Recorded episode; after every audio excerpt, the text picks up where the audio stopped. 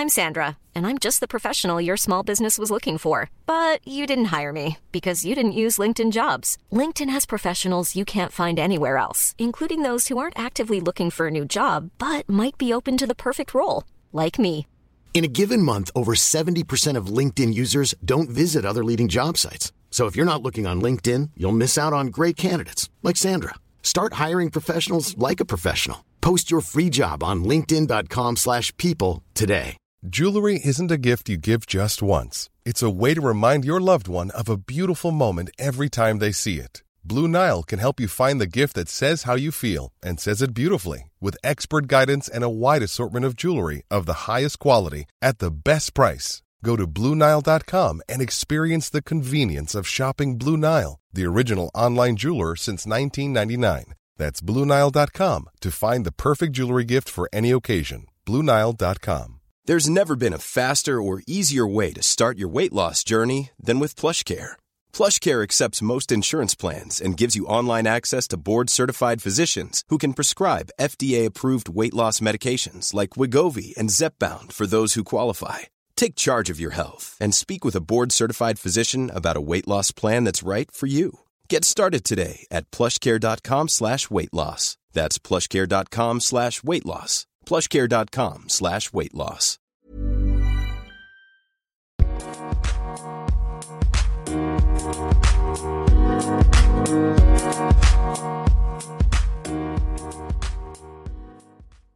Alors bonjour et bienvenue dans ce nouvel épisode. Aujourd'hui je reçois un humoriste belge que j'adore, je reçois Denis Richir. Comment vas-tu? Salut Régis, bah écoute, euh, ça va très très bien. Je suis très content de pouvoir faire cette, euh, cette interview qu'on a dû reporter pas mal de fois. Cette fois-ci, les conditions sont bonnes, je suis prêt et ravi d'être avec toi. Ravi de t'avoir, j'espère que on n'aura pas de problème technique parce qu'on en a eu un petit peu euh, pour commencer l'enregistrement, mais ça devrait aller. Si vous entendez cet épisode, c'est que ça s'est bien passé. Si vous ne l'entendez jamais, ben, je sais pas pourquoi je vous le dis puisque vous ne l'entendrez jamais.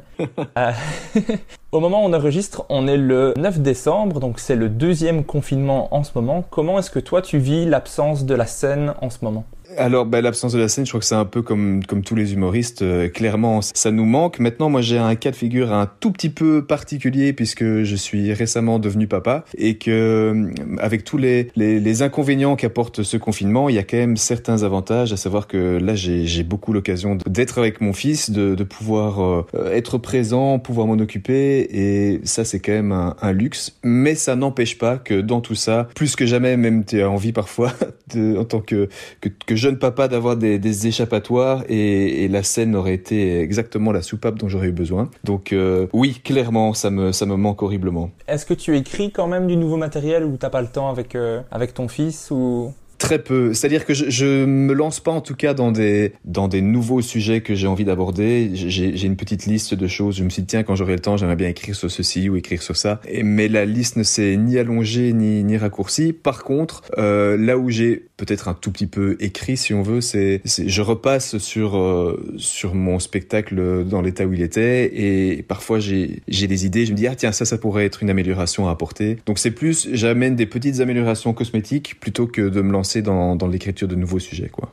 Est-ce que tu penses que tu vas devoir adapter beaucoup ton spectacle ou- pour la reprise ou tu penses que ça va être relativement la même chose? Mais c'est justement les petites adaptations sur lesquelles j'ai un tout petit peu travaillé. Je pense pas que la, la reprise après le confinement va faire que mes sujets ne seront plus d'actualité ou bien euh, la façon de les aborder fonctionnera plus tellement. Et il y a juste un truc, c'est que il y a une partie de mon spectacle où je parle évidemment de, du fait que j'ai un nouveau-né, que j'ai un petit bébé.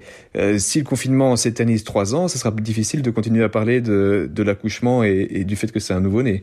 Donc Oui, euh, j'espère que j'espère que ça reprendra dans dans quelques mois et ou quelques ouais, quelques semaines c'est optimiste mais que ça reprendra pas dans deux ans quoi. J'espère, sinon tu vas devoir changer tous tes sketchs en... Il est rentré à l'université finalement. Euh, Mais oui c'est ça. Puisqu'on en parle, qu'est-ce que tu abordes dans ton premier one-man show? Quels sont les thèmes que tu avais envie d'exploiter dans ton spectacle?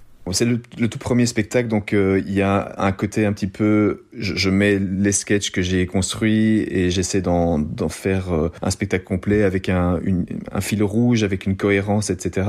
Mais donc j'ai pas abordé la construction du, du spectacle comme étant ok ce premier spectacle va parler d'écologie par exemple. C'est pas j'ai pas pris une thématique que j'ai que j'ai abordée que j'ai développée à, fond. Mais ben, donc j'y parle évidemment maintenant euh, de facto du fait que, que je suis devenu papa. Je parle effectivement un petit peu d'écologie là-dedans et je parle évidemment de moi, hein, c'est le cas de, de beaucoup d'humoristes, sauf que ce moi, dans mon cas de figure, c'est pas tout à fait moi. C'est-à-dire que il y a, y a clairement un côté personnage exagéré, très imbu de lui-même, que j'aime bien utiliser parce que, parce que ça me fait rigoler. Mais mais il y a un flou qui crée d'ailleurs parfois un petit peu la la, complexité dans, ce que je propose, il y a parfois un flou entre oui mais c'est vraiment lui ou c'est un personnage? Parfois je passe un petit peu sans prévenir de l'un à l'autre. Parfois c'est vraiment moi qui, parle des sujets qui me touchent et parfois c'est ce personnage un peu arrogant qui, prend la parole quoi. Et, ça, m'amuse en fait de passer un peu de, l'un à l'autre. Mais c'est peut-être quelque chose qui, doit être très clair, très clairement posé pour que le, le spectateur s'y retrouve et, et, sache quand est-ce qu'il peut rire de moi et avec moi et, et ne se dise pas euh, c'est quoi ce mec quoi, c'est quoi ce mec qui se la raconte? Du coup, je suppose que sur un spectacle de plus longue durée, c'est peut-être plus facile de le faire comprendre que c'est un personnage que sur un 5 minutes, c'est dur d'arriver à le faire comprendre, je pense. Ben oui et non, parce que justement, parfois quand tu fais un plateau et que tu as, 12 minutes et que tu viens avec euh, un personnage et, et qui, est, qui, est, très clairement dans l'exagération, c'est clair, c'est compris et, et c'est bon. Mais justement, sur une heure, si tu restes uniquement avec ce personnage-là, il y a le risque que ce soit un petit peu lassant et que ce soit un petit peu euh, euh trop, que les gens se disent bon c'est bon, j'ai compris, euh, ce mec euh, euh, c'est la pète à mort. Et c'est pour ça qu'il faut un peu plus de rupture, un peu plus de, de moments plus vrais. Et du coup, cet équilibre-là n'est pas forcément hyper simple à trouver et c'est là-dessus que je travaille et je, je, pense que je vais aussi euh, éventuellement m'adjoindre les services d'un metteur en scène pour être certain que, que cet équilibre-là soit, soit le plus compréhensible possible pour, euh, pour qu'il n'y ait pas de confusion et pas de lassitude et pas de rejet parfois de la part du public hein, parce que parfois ça peut être euh, ah non j'aime pas j'aime pas ce mec qui se la raconte euh, il est trop imbu de lui-même trop prétentieux. Donc voilà il y, y a, cet équilibre. T'as déjà ressenti un peu ce rejet sur un, sur un spectacle vraiment ou plus sur les scènes? Non, plus sur les spectacles. Sur les scènes, en général, c'est suffisamment clair, mais ça m'est arrivé. J'ai eu euh, quelques expériences où le, personnage est juste euh, refusé en bloc et ça, ça ne passe pas et, le, public euh, ne rentre pas dans le délire. C'est rarement le cas, mais ça m'est arrivé sur, sur des scènes. Par contre, au début, dans, dans les premières versions du, du complet que je proposais, là, j'ai très vite senti que sur une heure, ça pouvait pas être aussi aussi présent. Il fallait plus de, de rupture. Et mais c'est ça qui est chouette, hein, c'est que à chaque fois que tu fais un, un, un spectacle complet, tu en retires des, des leçons, tu, tu vois ce que tu pourrais améliorer. Et ça, c'est une des choses qui est apparue très clairement dès le début. Il faut il faut de la variation, quoi. Je te conseillerais peut-être de, de voir, c'est un, un humoriste québécois qui s'appelle Martin Matt, qui a, qui a qui joue un peu sur ce registre d'un personnage très arrogant. Bon, apparemment, de ce que je, de ce que j'ai cru comprendre, il l'est vraiment dans la vie, donc c'est pas que un personnage. Heureusement, toi, dans la vie, tu es très sympathique. Sinon, je crois que je ne ferai pas le podcast avec toi. c'est quelqu'un qui, qui, utilise aussi ces, ce registre-là et, et, du coup, il a, il a pas mal de moments de rupture où on comprend qu'il est pas si bien que ça, mais il a quand même un spectacle qui s'appelle Condamné à l'excellence, qui exprime bien ce qu'il veut faire passer, mais qui est, vraiment très drôle. Je te conseille d'aller voir ça. Ah oui, oui, ok, très bon conseil. Mais tu l'as dit, hein, le, maître mot là-dedans, c'est les, les, ruptures et les, faiblesses, euh, un peu comme comme un Franck Dubosc peut-être plus connu, où tu, c'est aussi un prétentieux, mais il est, il a ses, ses failles et c'est ça qui le rend sympathique malgré tout, quoi. Et pendant toute cette période de, de confinement, toi, tu n'es pas du genre à faire des, des vidéos, des, des posts Instagram et tout ça Ah oui, non. Est-ce que c'est parce que tu n'aimes pas ça ou, ou juste t'es pas familier à ça c'est peut-être les, les deux. Je suis clairement pas familier, je, je le fais jamais et j'ai jamais, enfin pour l'instant en tout cas, ça m'a jamais attiré de, de faire ça. J'ai l'impression que c'est vraiment un, gros travail. Moi, je suis parfois admiratif de voir la, la production de, des gens qui font ça, la, la vitesse à laquelle ils publient vidéo sur vidéo. J'ai l'impression que c'est mais de manière générale, dans mon travail, moi, je suis pas quelqu'un de, de, rapide. Quand je parle de mon travail, de, c'est plutôt d'écriture, d'humoriste, etc. Je, je prends beaucoup de temps avant d'avoir quelque chose, même quand je veux le tester sur scène, euh, j'ai passé beaucoup de temps sur euh, sur le texte. Et là, j'ai l'impression que sur les réseaux sociaux, où je suis vraiment nullissime, il faut une une rapidité de production qui qui est assez balèze, quoi. Mais par contre, c'est clairement une faiblesse. Hein. Je suis pas sur Instagram, sur euh, sur Facebook, sur ma page. J'avoue que je, je poste essentiellement les les dates de mes prochaines scènes et de mes prochains complets, et je suis pas présent du tout, pas assez présent, ça c'est une certitude. Et parfois, à des sorties de, de scène, il y a des gens qui me demandent euh, tiens, c'est quoi ton compte Instagram? Et je dis bah non, j'ai juste une page Facebook. Et soit on me dit ah non, Facebook c'est dépassé, soit on me dit ouais mais tu postes un peu des, des trucs régulièrement. Et, et la réponse est, est non. Et est-ce que tu penses que c'est quelque chose que tu vas faire à l'avenir ou tu te dis non, c'est juste pas pour moi? En fait, pour l'instant, je me dis la, la priorité c'est d'abord d'avoir un, si possible, très bon spectacle complet fort. Et si jamais mais mais je l'aborde peut-être pas de la bonne manière. Hein. Peut-être qu'il faudrait euh, faire ça en parallèle. Mais si jamais j'ai ce truc euh, qui qui vraiment est un produit euh, que j'estime de qualité et que je peux emmener que je peux emmener loin, à ce moment-là, il va falloir que je pense sérieusement à ma présence, à ma publicité et donc ma, ma présence sur les réseaux sociaux. Mais pour l'instant, vu que bah, le, le, temps est pas forcément quelque chose que j'ai en grande quantité, je préfère le consacrer à l'écriture du spectacle plutôt qu'à activer les réseaux sociaux. J'ai quand même vu passer un petit TikTok avec ta copine dans lequel tu portes une jolie robe. et tu vois ça, ça c'est pas moi, ça c'est effectivement ma copine qui a voulu ça, et elle a dû, euh, elle a dû essayer de me convaincre pour le faire. Enfin, elle a réussi à me convaincre, mais euh, c'est la seule vidéo TikTok que tu trouveras de moi. Il y en a pas d'autres. Dans le podcast, moi, ce que j'aime bien faire, c'est remonter le temps avec mon invité et j'aimerais bien savoir, toi, comment est-ce que tu étais quand tu étais enfant? Est-ce que tu étais déjà quelqu'un de drôle ou pas spécialement? Euh, ben, j'aimais bien faire rire, ça j'ai toujours bien aimé faire rire, mais à la fois j'étais aussi un peu euh, un, peu timide, comme j'imagine beaucoup en fait des, humoristes, et donc il fallait que le cadre euh, autour de moi m'autorise que, que je me sente suffisamment à l'aise pour euh, pour faire rire. Et dans ces cas-là dans ces cas-là oui c'était quelque chose que que j'aimais bien faire dans ma famille euh, avec mes mes amis à l'école euh, ouais dès les primaires j'aimais bien. C'était paradoxal parce que j'étais à la fois un, un, un, très bon élève mais j'aimais bien faire rire aussi. Donc j'étais pas au point de chahuter mais mais quand ouais j'aimais bien faire marrer. Mais par contre il y a des contextes où, où je me sentais et c'est peut-être même encore parfois vrai aujourd'hui, où je sens que ouais, l'entourage ne m'autorise pas à me lâcher, et à ce moment-là, je ne serai pas forcément le, le, gars le plus drôle dans la pièce, quoi, certainement pas. Et même parfois quand j'essaye, je ne suis pas non plus. Il faut que tu te sentes dans un, un peu un safe space pour pouvoir euh, aller être drôle, quoi. Ben, voilà, c'était cette espèce de dualité entre timidité et envie de faire rire, et c'est peut-être euh, tout à fait lié d'ailleurs. Mais oui, en tout cas, j'aimais bien faire rire, ça c'est sûr.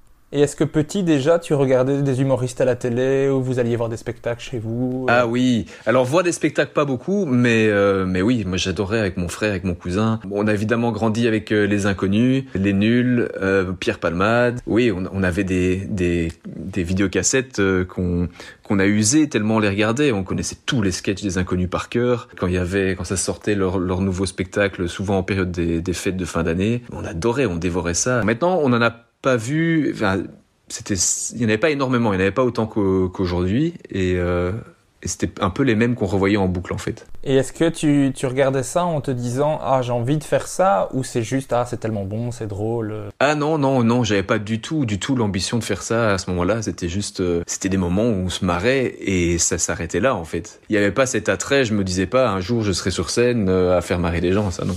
Et est-ce que toi, tout ce qui était théâtre, impro, ça t'attirait ou pas plus que ça? Mais en fait, ça m'a attiré assez tardivement. Donc, euh, petit, quand, quand je te parle de tous ces moments où on regardait les vidéos, etc., moi, j'étais encore loin, loin de ça. Et c'est, il y a eu un moment, effectivement, où je me suis dit, tiens, j'étais attiré par l'improvisation, en tout cas je me disais pourquoi pas essayer un, truc de ce type-là et je m'y suis inscrit et ça a été euh, une chouette révélation. J'ai beaucoup aimé. J'ai fait, euh, je crois au total sept années d'improvisation. C'était un peu une révélation dans, dans le sens où tu disais en fait il y a moyen de bien s'amuser sur scène. Au départ, je me suis inscrit à un petit atelier. Euh, ça a commencé par un week-end d'improvisation qui a débouché sur des répétitions une fois semaine et puis très vite ça a été ok maintenant on va faire des matchs devant public avec tout le stress que ça représente et en fait si tu passe au-dessus du stress, ça devient un moment euh, de plaisir avec le public, avec les autres improvisateurs, qui était génial et qui plus tard m'a amené à me dire en fait, c'est bien de créer des histoires comme ça sur le moment, mais si on prend le temps et de, pouvoir raconter des trucs euh, sur lesquels on a vraiment eu le temps de réfléchir, ça, peut être vraiment super aussi. Et donc je me suis dirigé vers ça après. Enfin, ça a été plutôt improvisation et puis une petite troupe de théâtre amateur. Et en parallèle, j'ai commencé à écrire des sketchs, quoi. Et, et l'impro, t'avais commencé ça à quel âge? En fait, assez tard, hein, en 2008, ouais, à 28 ans. Mais donc, tu t'as passé vraiment toute ton adolescence, toute ton enfance sans jamais faire euh, de scène, en fait. Non, exactement. Jamais faire de scène et pas forcément euh, être euh, assez attiré par par ça. Et puis il y a eu un, un jour, mais là j'avais déjà fait de l'impro, je crois. Oui, j'avais déjà fait de l'impro. J'ai vu Alex Vizorek et Walter se partager une scène. C'était au théâtre trop, je crois, justement, à, Bruxelles. Et après ça, on a été boire un verre avec des potes. Et puis, il y a, y a ces amis qui me connaissent bien, avec qui, justement, j'aimais bien faire euh, fait rire depuis longtemps, qui me dit mais en fait Denis, moi je te vois bien faire ça. Et ça m'a jamais quitté en fait cette idée. Je me dis mais en fait ils ont raison, je pourrais m'amuser à faire ça. Et du coup c'est là où j'ai commencé tout doucement à, sortir de l'optique impro et de me dire en fait j'aimerais bien aller vers euh, vers l'écriture. Pourquoi pas? Peut-être que si je prends le temps d'écrire, il y a peut-être des choses euh, sympas que je peux faire sur scène en solo quoi. Je vais revenir juste deux secondes à, l'impro. Quel type de joueur tu étais?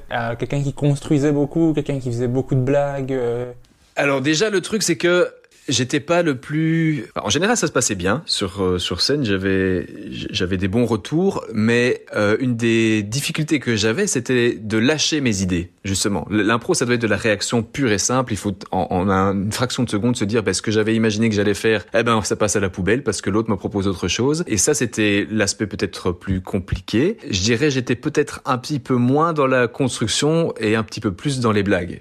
Euh, peut-être pas blague au point d'être euh, ce qu'ils appellent dans le milieu cabotin, ça veut dire que tu veux absolument faire tes blagues au, péril même de l'improvisation et au risque de la, de la foutre à la poubelle. Euh, ça, j'allais pas faire. J'étais quand même aussi dans la, dans la construction, mais le but c'était avant tout, plus que de, raconter une chouette histoire, c'était quand même de faire rire le public, quoi. Donc ça, ça c'était, c'est ce qui m'apportait d'ailleurs les, les, les, plus grands plaisirs, c'était de faire rire le public, ça c'est sûr. Ok. Bah, je pense qu'on était un petit peu le même type d'improvisateur. Alors, euh, dès qu'une blague était possible de faire, on va quand même la faire, même si ça n'apporte pas. Bah ouais. Ça apporte pas grand chose à l'histoire parfois, mais qu'est-ce que ça fait du bien de faire rire tout le monde quand même?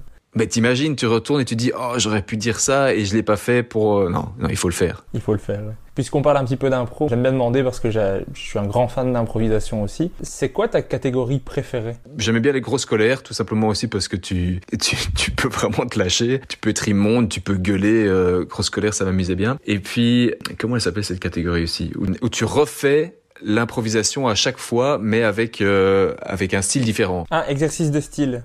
Exercice de style, voilà. Ma catégorie préférée aussi. Et puis j'aimais bien, toute fin de, des matchs d'impro, c'était les, les impros euh, éclairs où tu, on te donne un mot et tu as 30 secondes ou bien une minute pour faire un truc euh, par rapport à ça. Ouais, les fusillades. Ça j'aimais bien. J'ai oublié, j'ai oublié le nom des, des catégories, mais les fusillades j'aimais bien, ouais. Ah, cool. Bah, je, je vois qu'on apprécie le même genre de, de catégories.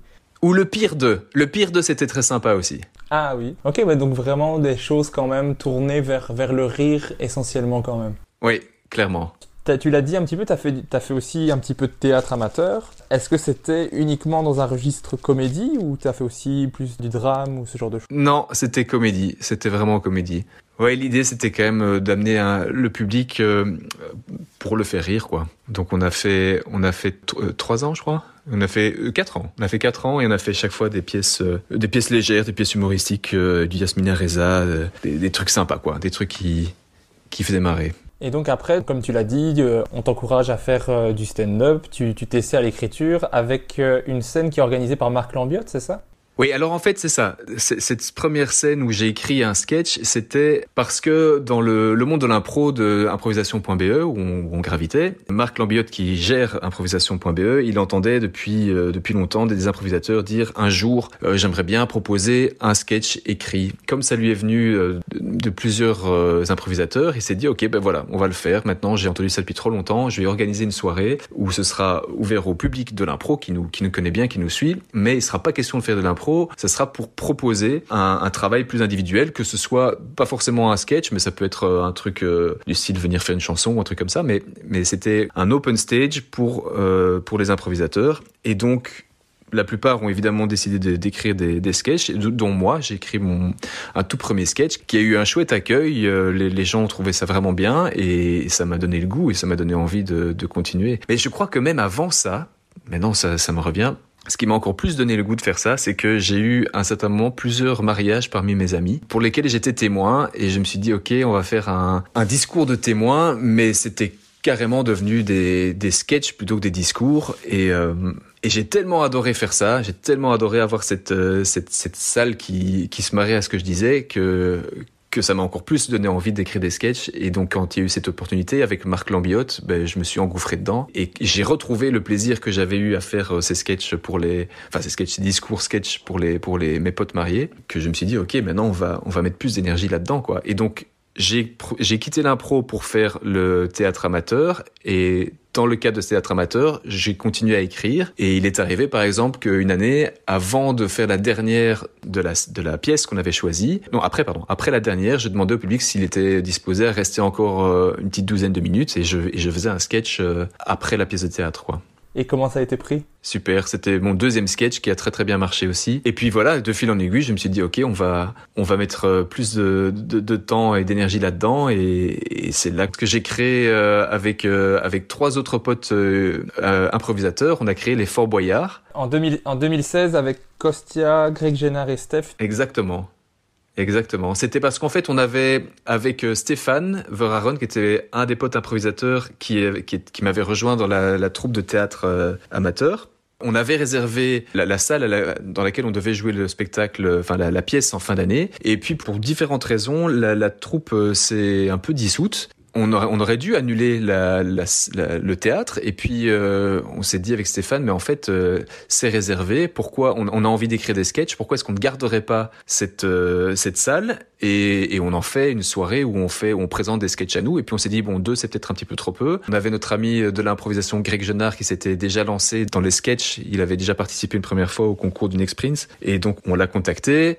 Il était super partant. Et finalement on s'est dit il nous faut un maître de cérémonie. On a appelé Kossia et Kossia nous a dit euh, maître de cérémonie, ça me tente pas du tout. Par contre, c'est un de mes rêves depuis toujours de faire des sketchs. Donc, est-ce que je peux être, euh, faire partie de votre de, de, de, votre petit groupe? Et finalement, on est devenu euh, quatre. De trois, de deux, on est passé à trois puis à quatre. On est devenu des Fort et on a fait deux saisons de deux années de suite où on a présenté lors de soirées euh, des sketchs euh, individuels, quoi, et des petites parties en commun aussi. Tu jouais à quelle fréquence à ce moment-là? Parce que tu dis que tu as fait deux saisons, mais c'était une fois de temps en temps, une fois par mois? Non, c'était très peu. C'était en fin d'année. Euh, donc on, avait la salle, euh, comme je te disais, le théâtre de Bisous, et on avait euh, trois soirs, je crois. Les, trois soirs de mai, on faisait, plutôt que de présenter une pièce de théâtre, comme c'était le cas les années précédentes, eh ben on présentait une série de, de sketchs. On s'est éclaté à le faire. On s'est dit l'année prochaine, on remet ça. On l'a refait au, au Cali Club. Et voilà, on a fait les Fort Boyard 2. Et puis de ça, effectivement, après, je suis passé au Next Prince, au concours, et puis aux scènes avec, euh, avec le What the Fun, avec, avec tout le monde. Et à l'époque des, des Fort Boyard, est-ce que tu avais déjà ce personnage dont tu as parlé tout à l'heure, qui est arrogant, un but de lui-même, ou c'est venu après? La deuxième saison. En fait, le, ouais, la, la, la deuxième année, c'est un des. En fait, sur, les, sur la soirée, on présentait chacun deux sketchs de plus ou moins une dizaine de minutes, je crois, 10-12 minutes. La deuxième année, c'était euh, un des deux sketchs que je proposais et que j'ai gardé. Celui-là, je l'ai gardé parce que je sentais que ça, ça marchait et je m'éclatais à le faire aussi sur scène. Mais sur la première année, il n'était pas encore présent. Ou peut-être qu'il venait un peu par petites bribes, mais c'était pas le, le, thème central. C'est venu vraiment de façon réfléchie, en mode il faut que je fasse ça, ou c'est venu plus naturellement en disant ah, il n'y a pas ça Comment c'était venu de d'intégrer ça? Ben, C'est un peu des deux, parce que j'ai quand je disais faire rire avec mes potes, mais ma famille, etc., c'est un, personnage qui, qui est, que j'utilisais déjà beaucoup. Je trouvais ça drôle de, de faire rire avec un, gars. Euh, un gars un peu qu'on aime détester quoi un peu un peu trop grand un peu il est ouais il est détestable parce que tout lui réussit quoi parce que c'est c'est voilà et je trouvais aussi que c'était un personnage dans les humoristes que je voyais euh, qui était qui était pas très présent en fait. Beaucoup d'humoristes qui jouent sur le, côté euh, euh, ma vie est un échec, je suis nul, ma vie sentimentale est un désert. et moi j'avais envie de prendre le contre-pied de ça en fait. J'avais envie d'essayer quelque chose. Et puis ça partait aussi, celui que tu as sans doute vu, du constat que qu'il y a beaucoup de choses qui fonctionnent pour moi dans, dans, dans ma vie. J'ai beaucoup de, de, de privilèges euh, du, du, fait que, que, voilà, je suis, je suis né dans, dans un pays euh, qui n'a pas trop de problèmes. Euh, je suis, je suis blanc. Euh, j'ai, j'ai pas connu le racisme. J'ai pas connu la pauvreté. J'ai pas connu le sexisme. J'ai pas connu. Enfin, j'ai, j'ai quand même beaucoup de chance. Et je suis assez beau gosse. Et, et du coup. Mais, mais, en fait, voilà, je, du coup, de quoi je vais pouvoir parler, moi, tu vois, de quoi je vais pouvoir me plaindre, en fait. Et du coup, je me suis dit, bon, on va utiliser ça. On va utiliser le fait que j'ai pas le droit de me plaindre pour me plaindre. Ok, oui. Et, et voilà, et ça marchait bien, les, les gens, ça les, faisait, ça les faisait rire, donc euh, je me suis dit, ben, on garde ça. Et donc en 2017, tu l'as dit, tu t'inscris au Next Prince of Comedy, tu bats Nikos en demi-finale avec un super sketch que je vous invite à aller voir sur son Facebook. Ah, c'est gentil. Il m'a éclaté ce sketch. Je l'ai écouté juste après avoir écouté le podcast euh, à guichet fermé des- du What the Fun, que je vous invite également à aller écouter parce que le podcast est super. Et ils, ils- ils parlaient de cette, cette vidéo qui m'a bien bien fait rire. Tu joues à un avocat qui euh, défend euh, Denis Contre Nikos. C'est vraiment très très drôle. Tu le bats en demi-finale, tu gagnes le Next Prince of Comedy. Est-ce que toi tu recommanderais aux gens de faire ce concours et qu'est-ce que ça t'a apporté de le faire et de le gagner? Oui, alors clairement, moi je, recommande à ceux qui, je dirais, euh, ceux qui envisagent de faire un, un, un concours de ce type-là, de peut-être, en tout cas, avoir déjà dans, ses bagages plusieurs sketchs, plusieurs trucs euh, qu'ils ont qu'ils ont déjà écrits, de pas le commencer trop tôt. Je dis ça parce que tout simplement, pour l'instant, tous ceux qui ont gagné le Next Prince l'ont gagné à leur première tentative. C'est peut-être un hasard, ça veut pas dire que c'est impossible de le faire euh, en réessayant, mais je crois qu'il y a un côté, ah tiens, lui on le connaissait pas, qu'est-ce qu'il nous propose? Et bam, il a des trucs, ah oui, il a des, il a des bagages, ça fonctionne. Et en tout cas, il semblerait que c'est comme ça que ça se soit passé euh, à chaque fois. Mais oui, je le recommande, et pour plusieurs raisons. Déjà parce que c'est c'est un plaisir de dingue pour ceux qui ont envie de faire de la scène, de, de tester des sketchs, de, de rencontrer aussi euh, ce, ce petit monde euh, des stand-uppers bruxellois qui, euh, moi, je trouve, euh, c'était une très très bonne surprise. Je trouve que la plupart sont bienveillants, sont sympathiques. euh, donc je trouve ça c'est génial. Et puis il y a un aspect dans le concours que j'ai trouvé très chouette et qui m'a apporté beaucoup, c'est quand on arrive en quart de finale, je sais pas si c'est encore en quart de finale maintenant, mais il y a un thème imposé. Donc tu peux laisser tomber ce que tu as déjà écrit, ce que tu as déjà testé, tu vas devoir écrire sur un sujet, en fait on te propose trois sujets et tu en choisis un. Et moi je me rappelle, les thèmes imposés, c'était le divorce euh, ou le mariage est une bénédiction parce que, et puis tu pouvais élaborer à partir de ça, l'immigration choisit un choix pour qui, et... Euh, un truc sur les dentistes, je sais plus. C'était c'était les trois thèmes. Et moi j'ai choisi l'immigration choisit un choix pour qui et je suis parti sur euh, sur le, le sketch que tu connais peut-être de Théo Franken qui est euh, en charge de l'immigration mais mais pas des gens mais des animaux. Et ce sketch m'est m'est venu assez rapidement quand quand il y a eu les, thèmes imposés. Et ce sketch il m'a amené très loin parce que ça a cartonné, que je l'ai proposé à un concours d'humour euh, le Vaurire de Liège où les frères Taloche euh, l'ont vu, ils m'ont demandé de venir jouer ce sketch pour leur, leur émission Les 20 ans signé Taloche. Et c'est un sketch qui m'a permis aussi de, de gagner d'autres petits concours d'humour. Et c'est un sketch que j'aurais jamais écrit si j'avais pas eu un thème imposé. Et donc parfois la contrainte t'offre euh, un, un- une ouverture, une voie que, que t'aurais, dans laquelle tu te serais pas engouffré si t'avais pas eu euh, ce petit challenge, quoi. Dave Parker a eu la même chose avec son sketch euh, du Colruyt. Ouais, ben voilà, exactement, exactement. Et c'est et c'est chouette aussi de d'écrire sous sous la contrainte parce que parfois ça ça ouvre la créativité, moi je trouve. Et le fait de gagner le concours, est-ce que tu as vraiment senti que ça avait fait une différence au niveau euh, de la reconnaissance, au niveau du public ou? Au niveau du public, euh, j'étais encore, enfin, je, je c'est pas très connu, tu vois. C'est, c'est pas comme si euh, d'un seul coup t'étais euh, sur les unes des magazines et sur tous les écrans de télé. Mais par contre, tu peux, ouais, plus facilement après te dire ah ben tiens, je peux m'inscrire à d'autres concours. Si, si je l'ai remporté, c'est que c'est que j'ai quand même ma place dans dans ce game. Et puis par rapport aux autres stand-uppers euh, bruxellois, bah ça t'apporte une petite légitimité supplémentaire, quoi. C'est, plus par rapport aux humoristes euh, que ça te montre un peu euh, je, je sais faire quoi Oui, mais après, t'as encore rien prouvé quand t'as fait ça. À chaque fois que tu montes sur scène, que ce soit dans un plateau d'humour, que ce soit pour un complet, tu dois à chaque fois tout reprouver. Parce que c'est pas parce que t'as fait rire à un moment donné euh, sur un concours, euh, et encore, sur le concours, j'ai pas fait rire à chaque fois. hein. Mon deuxième passage en huitième de finale, le retour de, Cédric qui gère le concours, qui, est- le patron du Kings, c'était, bah, on était un peu déçus par rapport à ce que Denis nous a montré la première fois. Et là, tu te remets en cause et tu te dis, ok, bon, bah, c'est pas parce que la première fois j'ai, cartonné que c'est acquis, quoi. Et là, tu te retrousses les manches et tu dis, ok, bon, peut-être que c'était un petit peu faible ce que j'ai proposé. On va, on va essayer de faire plus fort pour la prochaine fois, quoi. C'est vrai qu'en fait tu peux faire la meilleure scène du monde et le lendemain faire ta pire euh, Ah oui, oui, oui, oui, oui, complètement. Et c'est pour ça aussi qu'après avoir fait des bides, et ça arrive, et ça arrivera encore, il y a toujours quelque chose à, à, à ressortir et, à, et toujours une leçon à tirer en fait. Bon, évidemment, t'as peut-être beaucoup plus de chances de retirer quelque chose quand t'as bidé que quand t'as fait un carton. Quand t'as fait un carton, tu te sens un peu le roi du monde. Mais parfois, le, le contraste, parce que c'est parfois l'inverse. Hein, tu fais d'abord un carton et puis le lendemain, tu fais, tu fais vraiment un, un bid énorme. Et euh, là, tu te dis, ok, ben il y a, y a quelque chose qui est moins bien passé. Pourquoi? Qu'est-ce que qu'est-ce qui n'a pas fonctionné? Euh, Est-ce que c'est moi qui ai moins bien vendu mes, mon, mon truc? Et puis il y a aussi une chose à laquelle on doit tous euh, finalement enfin, arriver à accepter, c'est que on, on, ne plaît pas toujours à tout le monde. Il y a, des publics euh, qui vont t'adorer et des publics qui vont qui vont pas trop t'aimer. Et il y a des publics qui vont être euh, assez discrets, qui vont pas beaucoup rire de façon euh, bruyante, etc. Et qui en fait vont vraiment apprécier ce que tu fais. Et en plus de ça, moi, j'ai pas forcément toujours un style d'humour qui fait, qui provoque les plus grands rires. Parfois, c'est un style d'humour où tu vas plus te dire, ah, c'est pas mal, c'est bien trouvé ce qu'il a fait, mais qui provoque pas, euh, enfin, tu, tu, tu te déchires pas le, le, le bide de, de, rire, quoi. Ça dépend des sketchs parce que euh, le dernier que j'ai vu, j'ai hurlé de rire, mais après, moi, je suis vraiment un très très bon public. J'invite tous ceux qui font des sketchs à m'inviter à leur spectacle parce que je ris vraiment très fort. Euh, donc généralement on m'entend bien.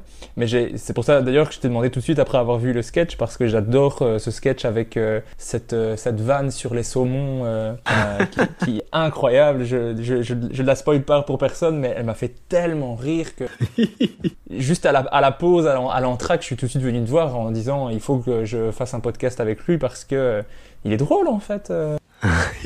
Ah ben ça fait plaisir. C'était le podcast du compliment, hein, donc. Ah ben très bien, ben je reviendrai. non non mais ça fait plaisir. Mais évidemment c'est pour ça qu'on qu'on fait ça. C'est pour faire marrer les gens et, et quand ça marche c'est tellement de plaisir quoi. C'est tellement gai. En 2018, après, tu fais ta première apparition au What the Fun et tu deviens un peu un artiste récurrent de cette magnifique plateforme.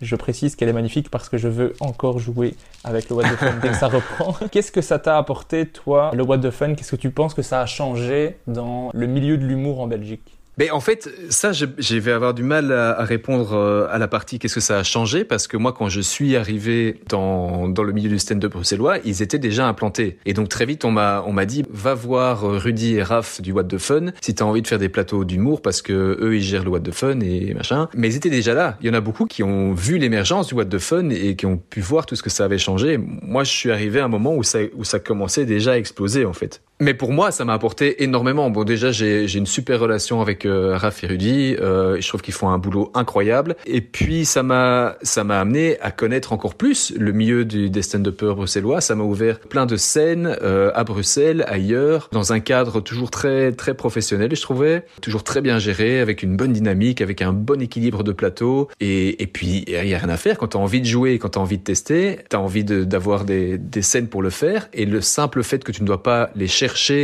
mais que tu peux simplement demander euh, what the fun et que ils vont essayer de te caser sur euh, sur quelques scènes euh, tous les mois, etc. Mais c'est un confort qui est incroyable. Avant, je sais pas comment les gens les gens faisaient. J'imagine qu'ils devaient eux-mêmes démarcher ou essayer de trouver une scène ouverte par-ci par-là. Ici, on a un truc clé en main avec le what the fun. On s'inscrit. Bon, maintenant on est on est très nombreux dans les dans les scènes de peuple bruxellois à vouloir jouer, donc ils doivent faire des des choix sur qui joue euh, et quand et j'ai la, la, chance de, de pouvoir jouer en, en, moyenne une fois par mois, peut-être parfois même deux fois par mois, grâce au What the Fun. Et je les en remercie parce que parce qu'ils font un boulot de dingue et ils offrent des, des soirées incroyables. Donc c'est vraiment très très chouette. Et non seulement ça, mais c'est rare, ça arrive, hein, mais c'est très très rare qu'il n'y ait pas un public qui soit présent et qui soit présent même en, en, masse pour euh, les soirées du What the Fun. Donc ils, ils gèrent très bien leur communication aussi. Et puis ils se professionnalisent vachement. Ils sont passés de simplement la gestion des petites scènes à l'organisation de soirées avec euh, parfois des, enfin non pas parfois,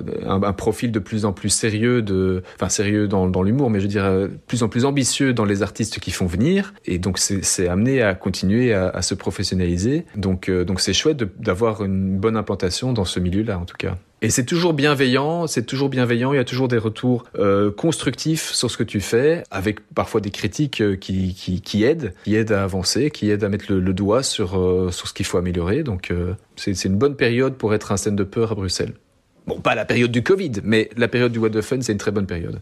Oui, c'est clair. Ben, J'invite euh, tous ceux qui écoutent le podcast et qui aiment l'humour à aller voir les scènes du What the Fun. Et oui, ceux qui veulent se tenter à l'humour d'aller parler à Raph et Rudy. Il y a évidemment Raph Rudy, mais il y a toute une équipe. Il y a d'autres stand-uppers qui travaillent maintenant sur certaines scènes, qui gèrent des scènes eux-mêmes du, What the Fun. Encore une fois, il y a Raph Rudy, mais il y a toute l'équipe euh, derrière. Et c'est vraiment une chouette équipe, en fait. Il y a vraiment une bienveillance.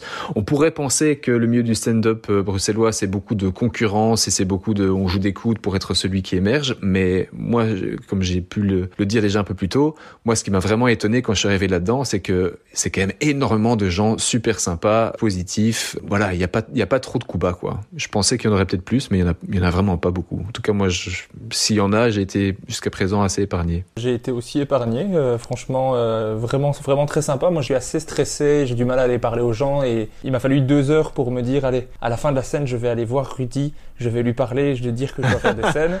Et après trois secondes, je me suis dit, mais enfin, mais pourquoi j'ai stressé euh, Ce gars est super sympa. Mais parce que Rudy est impressionnant, parce qu'il est grand, parce qu'il a une grosse barbe, parce qu'il a une grosse voix, il fait peur. Voilà, ça, ça, je lui ai déjà dit. Rudy, tu fais peur. Allez voir Raph. Raph est plus doux, il est plus...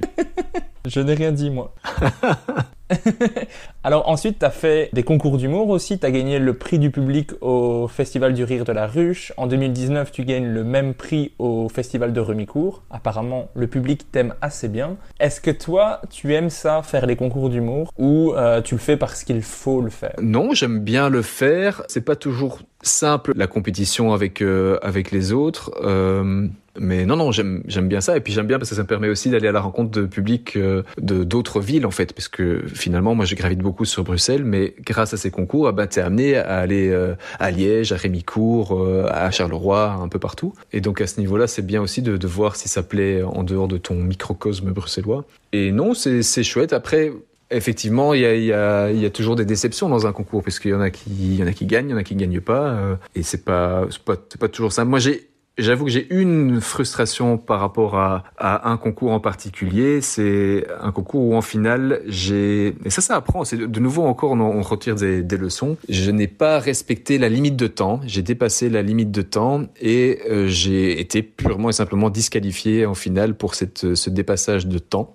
Mais ça m'a pas empêché de prendre beaucoup de plaisir euh, à, à faire ce concours. Mais, mais c'est vrai que là, quand on parle de concours, j'ai toujours celui-là qui me revient à l'esprit. Et j'ai là, ah, si je m'étais arrêté. Surtout qu'il y avait eu un signal. Hein. Il faut être honnête, il y avait une lumière rouge qui me disait il te reste une minute, tu dois terminer. Et j'étais j'étais dans mon sketch de, Théo Franken et j'avais tellement une chouette vibe, une chouette euh, un chouette retour du public que j'avais pas envie de le lâcher en plein milieu du sketch et donc j'ai décidé de continuer tout simplement euh, en connaissance de cause. Donc je mérite ma disqualification et je pensais pas c'était la finale et je me dis bon ils vont peut-être pas être aussi stricts que ça en finale. C'est pas grave si je dépasse euh, encore d'une minute parce qu'il me restait vraiment pas beaucoup. Eh ben non, ils étaient très stricts et ça n'est pas passé. Donc voilà. Mais malgré tout, malgré tout, il y a énormément de plaisir à, à, à faire ça quand ça fonctionne, quoi. Mais de nouveau, le, c'est pas forcément le cadre du concours qui apporte du plaisir, c'est c'est la scène et c'est le public qui réagit et qui se marre et qui est content de ce que tu lui proposes. C'est ça qui est magique. Mais c'est vrai que tu découvres un public différent de celui qui va dans les, les comédie clubs ou dans les scènes du What the Fun. C'est chouette aussi d'aller à leur rencontre. Euh,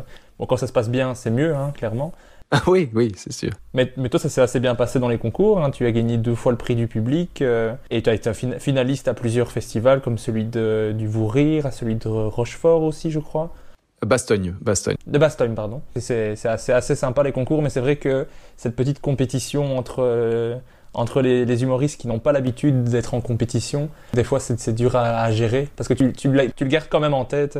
Donc j'ai eu j'ai eu la chance que ça passe ça se passe assez bien dans les concours et en même temps le concours tu te prêtes au jeu hein, tu sais bien que quelque part le simplement le fait de faire du stand-up c'est tu, tu, te fais juger tu acceptes que quand tu montes sur scène ben c'est pour que les gens jugent ce que tu leur proposes euh, comme sketch. Donc euh, un concours ben, c'est une autre façon de, de dire aux gens ben jugez-moi jugez ce que vous aimez euh, et jugez-moi par rapport à d'autres. C'est ça qui est peut-être un peu plus difficile jugez-moi par rapport à d'autres mais attention hein, parce que là tu, tu mets beaucoup en avant ce qui fonctionne bien euh, j'ai eu des moments où c'était exactement l'inverse, où il y avait des, soirées d'humour où tous les humoristes cartonnaient et moi je moi je faisais un gros bide. Hein, donc tous les tous les cas de figure ont, se sont déjà présentés à moi, des, des plus chouettes euh, scènes au, au pire. Donc euh, tu, tu, me tends une perche. Tu as parlé dans le, le podcast à guichet fermé d'une scène qui s'était mal passée. Tu en aurais une autre en particulier qui te vient à l'esprit quand on parle de bide ou de scènes compliquées. Tu pourrais partager avec les auditeurs qui voudraient en entendre encore une autre? Mais donc la scène dont tu parles à guichet fermé qui était à nu, c'était la pire parce que tout le monde faisait un carton vraiment. Il y avait six humoristes et ils se sont marrés sur les passages des cinq autres. Et à mon passage, c'était le calme plat. Donc celui-là, c'était le, plus marquant. Mais il y a eu, oui, d'autres scènes qui sont peut-être un peu moins marquantes parce que c'était c'était beaucoup de gens qui, qui où ça ne fonctionnait pas. Et il y a, il y a certes, on, parlait de la qualité des scènes du What the Fun. Euh, ils font un travail de dingue, mais il y a eu certains choix de certains lieux qui étaient peut-être pas les plus pertinents et notamment des, des cafés qui proposent effectivement des cafés où les, les patrons étaient très motivés d'avoir une soirée euh, d'humoriste, mais où c'était pas suffisamment clair que ça allait être une soirée d'humoriste pour tout le café. Et donc, ce qui se passait, c'est que tu avais les gens qui venaient pour voir les humoristes, qui s'asseyaient sur les sièges euh, orientés vers la scène, etc. Et puis, une autre partie de ce même Planning for your next trip? Elevate your travel style with Quince. Quince has all the jet-setting essentials you'll want for your next getaway, like European linen, premium luggage options, buttery soft Italian leather bags, and so much more. And it's all priced at 50 to 80% less than similar brands. Plus, Quince only works with factories that use safe and ethical manufacturing practices. Pack your bags with high-quality essentials you'll be wearing for vacations to come with Quince. Go to quince.com slash trip for free shipping and 365-day returns. I'm Sandra, and I'm just the professional your small business was looking for. But you didn't hire me because you didn't use LinkedIn Jobs. LinkedIn has professionals you can't find anywhere else, including those who aren't actively looking for a new job, but might be open to the perfect role, like me. In a given month, over 70% of LinkedIn users don't visit other leading job sites. So if you're not looking on LinkedIn, you'll miss out on great candidates like Sandra. Start hiring professionals like a professional. Post your free job on linkedin.com/people today. Café au fond avec les gens qui venaient boire un verre et qui n'en avaient absolument rien à cirer de venir écouter des, des humoristes. Et donc tu essayes tant bien que mal de faire ton sketch, mais t'as tout le fond du café qui fait un brouhaha de dingue. Ceux qui sont devant n'osent peut-être pas forcément se marrer ou, ou bien, de toute façon, on n'entend peut-être pas suffisamment bien à, cause du bruit de fond euh, qui, qui, qui n'arrête pas. Et donc ça, c'est des soirées où tu, tu rentres, même si tu passes en troisième, quatrième, cinquième, euh, sixième, tu vois dès le début que ça va être hyper galère parce que tu vois ce, le premier humoriste qui va essayer de faire rire et t'entends que derrière ça se calme pas et malgré le, le super boulot que font de nouveau Raph Rudy pour essayer de gérer aussi le public, essayer de les calmer, aller les voir aux tables, dire écoutez on a des artistes et par, par respect vous pourriez parler moins fort, etc. Parfois ça passe pas quoi. Et là t'es là t'es dans t'es dans des scènes très très compliquées quoi. Et au fur et à mesure de la soirée, les gens commencent à boire un verre aussi, donc ça. Ah ouais, non, non, non, c'est foutu, c'est foutu. Et, euh, et ça, il y en a eu quelques-uns. Mais pour parler sur quelque chose de plus positif, alors quelle serait pour toi ta meilleure scène jusqu'à maintenant Ma meilleure scène. Écoute, il y en a une qui récemment m'a beaucoup marqué pour deux raisons. Déjà, c'était la dernière avant le premier confinement et elle suivait la pire scène que j'ai faite, dont je parlais dans le, dans le podcast du What the Fun, euh, celle d'Anu. C'était à l'entrepote à Scarbeck. Tu sais, on dit parfois il faut trouver son public. Moi, j'ai l'impression que j'ai trouvé mon public, c'est le public scarbecquois. Je sais pas pourquoi, à Scarbeck, que ce soit à Le Samoil, que ce soit à l'entrepote, que ce soit dans d'autres, ça marche à chaque fois. Et là, ce, dans ce dans ce petit bar qui était la toute dernière scène avant que tout s'arrête, j'ai pris un plaisir de dingue. J'avais le public dans ma main et c'était, qui, enfin, qui me mangeait dans la main, quoi. Et c'était c'était c'était super gai. Après, j'ai comme je disais aussi dans l'autre podcast, on va pas chaque fois rediriger vers ce podcast du What the Fun, mais euh, mais tu parlais en tout début euh, de de Nikos et de cette demi-finale. Mais j'ai pris aussi un plaisir de fou à cette demi-finale face à Nikos avec ce côté un petit peu particulier de cette scène-là, c'est que quand tu parles de ce sketch de l'avocat qui me défend dans cette demi-finale de concours, eh ben c'est un sketch que je ne pouvais faire que à ce moment-là, que je vais pouvoir refaire. Il je serai plus dans un concours face à Nikos. Ce, sketch a eu une durée de vie ultra éphémère et a, cartonné et et heureusement que ça a été filmé parce que c'était un, un ami qui était dans la salle qui a décidé de filmer. Je savais même pas qu'il allait le filmer. Et sinon, bah, ce sketch serait retombé dans l'oubli total. Et heureusement, il y a une petite vidéo. C'est la seule vidéo que j'ai sur ma page Facebook d'ailleurs. Et il était trop chouette ce, sketch. Donc ça, c'était vraiment, vraiment le pied. Et en parlant de, scènes, euh, un peu des, des moments forts, euh, en, le 28 décembre, tu participes à Signer ta loche avec euh, notamment François Pirette, Virginie Hoc, Elise Moon, Michel Bougenin, diffusé sur La Une, une chaîne principale belge pour les Français qui pourraient écouter le podcast ou les Québécois. Comment ça s'est passé pour toi cette scène première fois à la télé avec des grands noms comme ça? Toi qui en plus avais un style assez différent des autres euh, artistes présents dans la soirée? Ben, j'étais évidemment, évidemment stressé de, de, de rencontrer aussi ces, ces gens. Je veux dire, Elise Moon, quand, je parlais des sketchs que je regardais quand j'étais petit, j'ai oublié de mentionner euh, Elie Dudonné, mais clairement, je, et puis Dudonné plus tard, évidemment. Mais je, je regardais quand j'étais petit, j'adorais les sketchs qu'il faisait. Entre parenthèses, euh, Elise Moon, qui était un gars super sympa quand j'ai rencontré, c'est impressionnant. Et puis en même temps, tu te dis, je suis avec avec ces noms-là, et c'est aussi une validation de ce que de ce que je suis en train d'essayer de créer, de ce que je suis en train de proposer, et te dire, ben attends, j'ai été repéré par euh, les frères Taloche qui veulent que je fasse leur émission. J'étais hyper fier, évidemment. Je m'étais dit, ok, je joue le rôle de de Théo Franken à la télévision. Je peux pas me permettre d'avoir le trac, je peux pas me permettre d'avoir l'air pas à l'aise, je peux pas me permettre d'avoir la, voix qui, qui tremblote, donc je devais absolument, sinon c'était pas crédible du tout, projeter l'image de quelqu'un de, de, sûr de lui. Et pour la, petite histoire, je crois que ça s'est, bon, d'après ce que j'ai vu après, euh, ça avait l'air de bien passer, mais il y a un truc qu'on ne voit absolument pas sur euh, sur l'image, c'est que j'avais les jambes en coton donc moi, je, sentais comme si les, mes jambes à tout moment pouvaient me, me lâcher. Et puis le cadre aussi était. Moi, j'avais pas encore joué dans une dans une telle un tel théâtre. Euh, c'était vraiment très impressionnant. Donc une super expérience. Et puis les frères Taloche qui sont absolument euh, adorables, super euh, bienveillants. C'était vraiment un grand moment de, de plaisir. Mais je te rassure, ça ne se voit absolument pas à, l'image. On voit juste quelqu'un qui, qui a l'air très à l'aise sur scène, qui est un peu chez lui, mais ça ne se voit pas en tout cas si tu étais stressé. Ah oui, non, mais je suis content. Mais je, je, m'attendais pas du tout à cette, sensation des, des, des, jambes qui allaient me, me lâcher. J'essayais de rester dans ma tête sur le sketch et sur l'échange avec le public parce que j'avais ce sentiment de mais je, je vais je vais tomber. C'est bizarre, ça c'est le corps qui s'exprime. Hein. Ouais. Mais ça fait partie de, de l'apprentissage, hein, de gérer ses, ses, émotions, son stress. Euh, et c'est marrant que la, scène soit énorme ou, petite.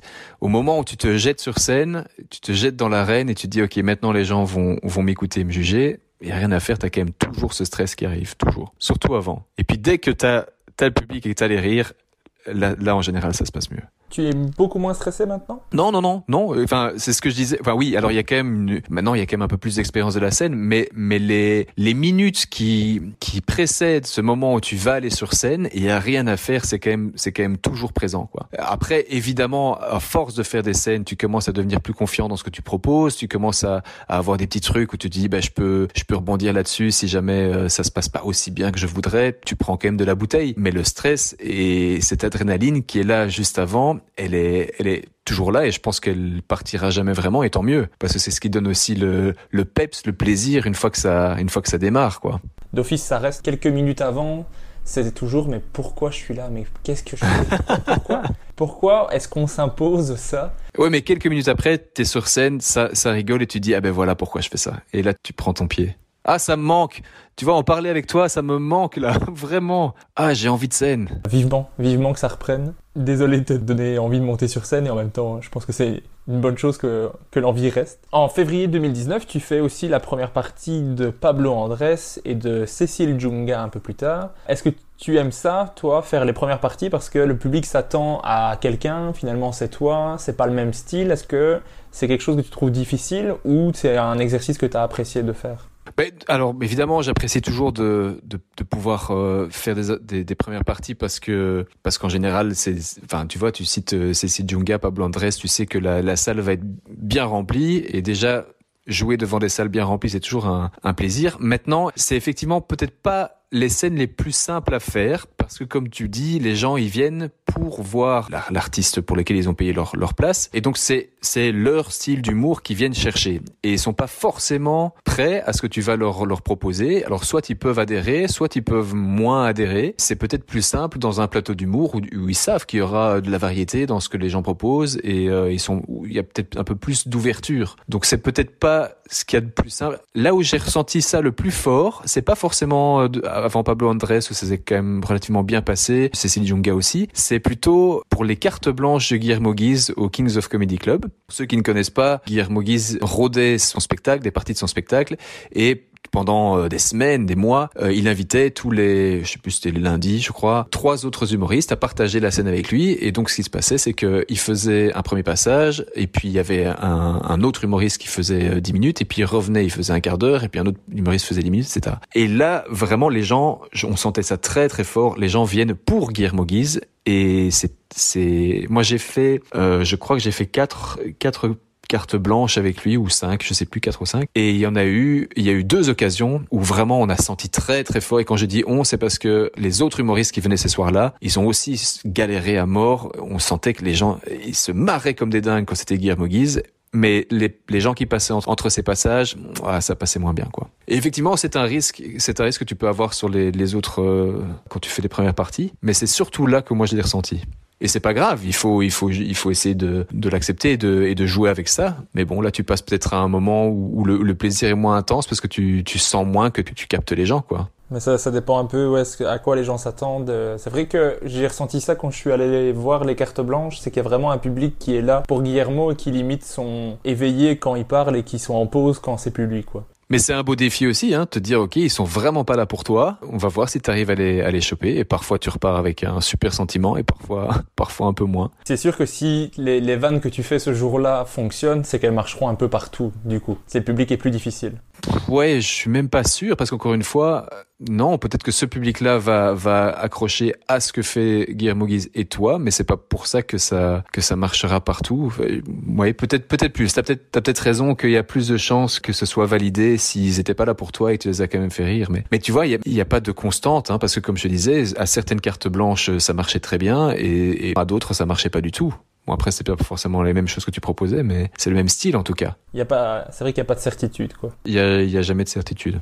Toi, comment est-ce que tu écris? Parce que je crois que tu es un des seuls que je connais qui, comme moi, écrit tout sur un texte, mot à mot. Toi, tu as même un code couleur. Est-ce que tu peux expliquer un peu à quoi ressemble ta feuille de texte et comment tu l'écris? Ah oui, non, mais je, je sais que, que je vais sans doute beaucoup trop loin pour, euh, pour certains. J'essaye de travailler le texte pour qu'il soit le plus efficace possible. Et du coup, je passe, ce que je disais un peu plus tôt, je passe énormément de temps à choisir euh, les mots que je vais employer. Et du coup, comme il y, a, il y a ce travail de choix, j'ai pas envie de me tromper au moment où je suis sur scène. Donc il y a la part liée à l'improvisation, elle est, elle est assez réduite. Et donc effectivement, comme tu as pu le voir, moi avant de monter une, sur scène, quand je répète mon texte, mon texte il est fait de paragraphes avec des couleurs différentes qui veulent dire que je passe par des idées différentes, avec des mots qui sont en gras parce que je sais que ça c'est la punchline à côté de laquelle je dois absolument pas passer. C'est très préparé et pourtant j'essaye que sur scène, au moment où je, je, le dis, on ne sente pas trop le travail derrière. On, ait l'impression que c'est quelqu'un qui parle le plus naturellement possible. Peut-être que ça passe différemment. Je sais rien. Justement, Rudy et Raph me disaient dans l'interview que, que j'avais un style qui était qui était plus lyrique, alors que c'est honnêtement pas du tout un objectif. Moi, j'aimerais que ça, ait l'air le plus naturel possible. Mais avant toute chose, même plus que être naturel, je veux que ce soit efficace. Et pour que ce soit efficace, j'ai l'impression que chaque mot a son importance. Et donc, euh, donc oui, il y a, y, a, y a beaucoup de travail sur le texte. J'ai une, une, admiration. En tout cas, pour moi, c'est presque de la science-fiction quand je vois des, des, humoristes qui se lancent et ils regardent leur bout de papier et il est marqué, euh, il, y a, y a trois mots et euh, ils se lancent sur ces trois mots et c'est et ils brodent autour de ça. Et c'est tout ce dont ils ont besoin comme pense-bête, c'est balèze quoi. Je suis comme toi, je ne comprends pas ça. Non. Par exemple, n'attendra pas qui me dit ah, je, je sais pas ce que je vais faire ce soir. Rien que la pensée de me dire je vais monter sur scène, je, je ne sais pas ce que je vais faire, je suis un peu malade. Ah, complètement. Maintenant, parfois, je me suis demandé, c'est pas dans le cas de n'attendra pas, mais, souvent, il y a des humoristes qui disent, je sais pas encore exactement ce que je vais faire ce soir. Moi, je me demande quand même dans quelle mesure c'est vrai ou pas. Ou s'ils se disent pas, écoute, à moins que j'ai un éclair de génie, je vais faire mon truc, euh, mon truc euh, rodé, parce que j'ai quand même, enfin, ça, me paraît tellement dingue de me dire que trois minutes avant de monter, ils sont encore à dire, je sais pas encore ce que je vais faire. Je crois qu'il y en a qui peuvent le faire. PE, par exemple, je pense que lui, c'est tout à fait vrai. Lui, il est capable de partir avec tout, il va rebondir sur tout ce qui se passe. Lui, je, je le crois sur parole s'il me dit, euh, je sais pas ce que je vais faire ce soir. Mais moi j'ai tout euh, qui est écrit. Le soir, si je joue ça, je répète ça de la journée. Euh, je connais mon texte et ça me viendrait même pas l'idée de jouer autre chose que ce que j'avais prévu. Je peux improviser des fois par rapport à ce qui se passe, mais c'est vrai que je suis un petit peu trop attaché à mon texte. Est-ce que toi tu penses que c'est un point fort que tu aies un texte vraiment préparé ou des fois ça casse le côté à improvisation, réagir à ce qui se passe? Oui, oui, oui, oui, oui, clairement. C'est à double tranchant. C'est bien parce que c'est plus efficace pour moi en tout cas, et, et c'est moins bien parce que j'y suis tellement attaché que parfois je suis un peu trop dedans et je suis pas suffisamment en train de sentir euh, les réactions du public et en train de sentir les choses sur lesquelles je, peux rebondir. Et quand tu vois des spectacles euh, d'humour, tu te rends compte aussi que les, moments parfois où le public réagit le plus et se marre le plus, c'est dans des moments où c'était pas prévu, où, le, il, se passe quelque chose et l'humoriste sur scène a, eu le réflexe de rebondir là-dessus, a fait des bonnes blagues par rapport à ça, et là t'as un côté encore plus admiratif de ah ouais mais ce mec ou cette femme, ils sont vraiment super drôles parce qu'ils arrivent à prendre des trucs qui étaient pas prévus et à tourner ça à la rigolade de manière très spontanée. Et j'ai fait de l'impro, donc je devrais être ouvert à, ça et je le fais peut-être pas assez et je devrais, j'aimerais le faire plus. Maintenant, je, je, suis à un stade où je pourrais me dire, ok, mon texte c'est bon, c'est un, c'est un socle, je sais qu'il est là. Maintenant, ouvre ton radar, ouvre tes yeux, ouvre tes oreilles et réagis aussi à ce qui se passe dans le public, quoi. Mais en tout cas, quand tu joues sur scène, moi je ne vois pas le texte. Je ne me dis pas c'est quelqu'un qui récite un texte en tout cas. Ah bah tant mieux. On, on ressentait quelqu'un d'alès sur scène qui nous parle avec un personnage euh, clairement pour moi c'était évident en tout cas sur le sketch que j'avais vu, mais je voyais pas le texte derrière. Tant mieux. Ça c'est l'effet voulu. C'est c'est que ça parce que si tu commences à ressentir et à réfléchir au fait que le gars il a il a trop écrit son texte, alors tu vas peut-être moins moins accepter ce qu'il dit comme comme quelque chose de vrai. Je sais pas si c'est clair ce que je veux dire, mais je vois bien. Mais euh, moi, je trouve que tu fais ça très bien. Je continue ah, cool. Avec, je continue avec les compliments. Euh.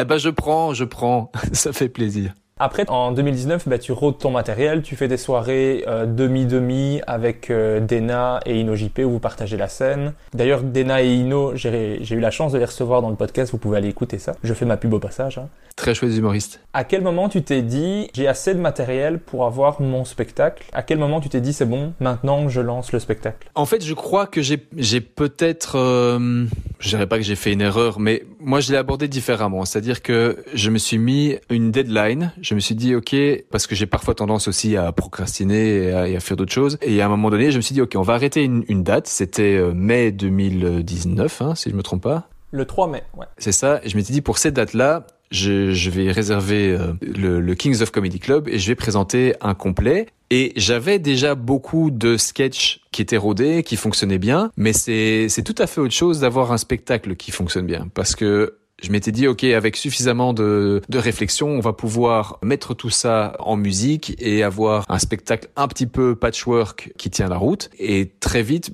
ben, j'ai commencé à me à me rendre compte que faire un spectacle patchwork c'est pas c'est pas un spectacle. C'est effectivement c'est c'est un patchwork. C'est-à-dire que c'est plusieurs sketchs qui fonctionnent bien séparément mais les proposer tels quels comme ça c'est ça va pas. C'est pas ça qu'il faut faire. Et donc commence un, un travail euh, où tu te dis bon mais il faut pas être trop attaché à son texte pas trop attaché à, trop, amoureux de, de, de ces différents sketchs et accepter de se dire ben celui-là par exemple euh, il dégage. Et tu vas peut-être pas le faire après avoir fait ton ton spectacle complet une seule fois. Tu vas quand même le tester encore une deuxième fois, en essayant peut-être de placer certains éléments avant, après. Mais il y a un moment donné, il faut, il faut savoir euh, faire des choix et se dire, ben, toute cette partie-là, elle cadre pas avec l'ensemble. Et qu'est-ce que je veux raconter Quel est mon fil rouge de, de, quoi je démarre, avec quoi je termine et qu'est-ce que je mets euh, entre les deux? Je pense que maintenant, ce que je propose, je, crois en tout cas, je le vis comme ça et je vois que ça marche mieux avec le public, est plus efficace parce que j'ai accepté de dire euh, ben, ce sketch-là que pourtant j'aime beaucoup, hein, que je trouve très très chouette. Eh ben tant pis, il sera pas dans le spectacle. Euh, peut-être qu'il arrivera dans un autre spectacle plus tard. Peut-être que je ne le ferai plus que sur des petites scènes à gauche et à droite. Mais le spectacle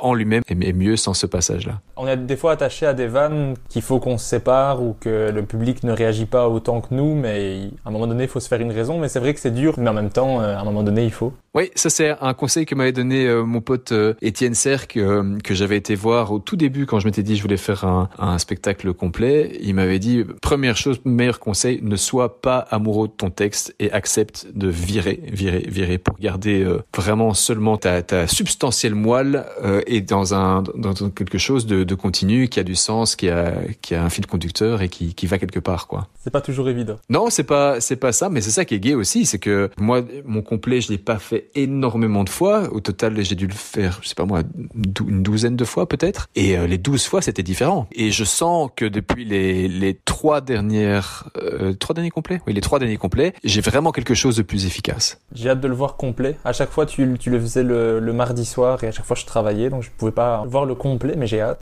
Ben, j'ai hâte que tu viennes, surtout si tu te marques comme un dingue et que tu entraînes avec toi tout le public, alors ça c'est génial. Ah, je sais pas si le public est entraîné avec moi, mais en tout cas, on m'entend bien.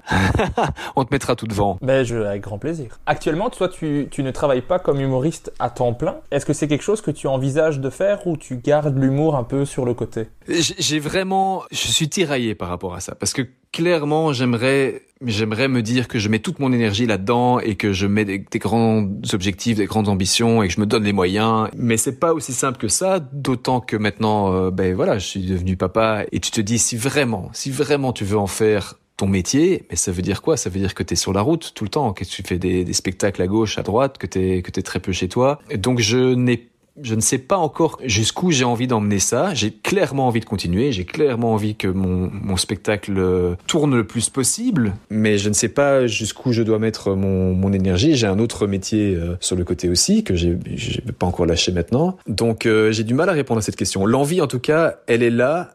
Et en même temps, il y a des sacrifices que je suis peut-être pas prêt à faire, tu vois. Pas à ce stade-ci de ma vie. Là, j'ai envie de voir mon fils grandir. J'ai envie de passer du temps avec euh, avec lui, avec ma compagne. Euh, voilà. Donc. Euh... Mais c'est pas catégorique dans un sens ou dans l'autre, quoi. Mais non, mais j'ai du mal à. Faire un choix, c'est renoncer. Hein. Et j'ai du mal à me dire euh, me dire que je renonce aussi à cette à cette vie. En tout cas, ce que j'ai j'ai envie de reprendre les scènes.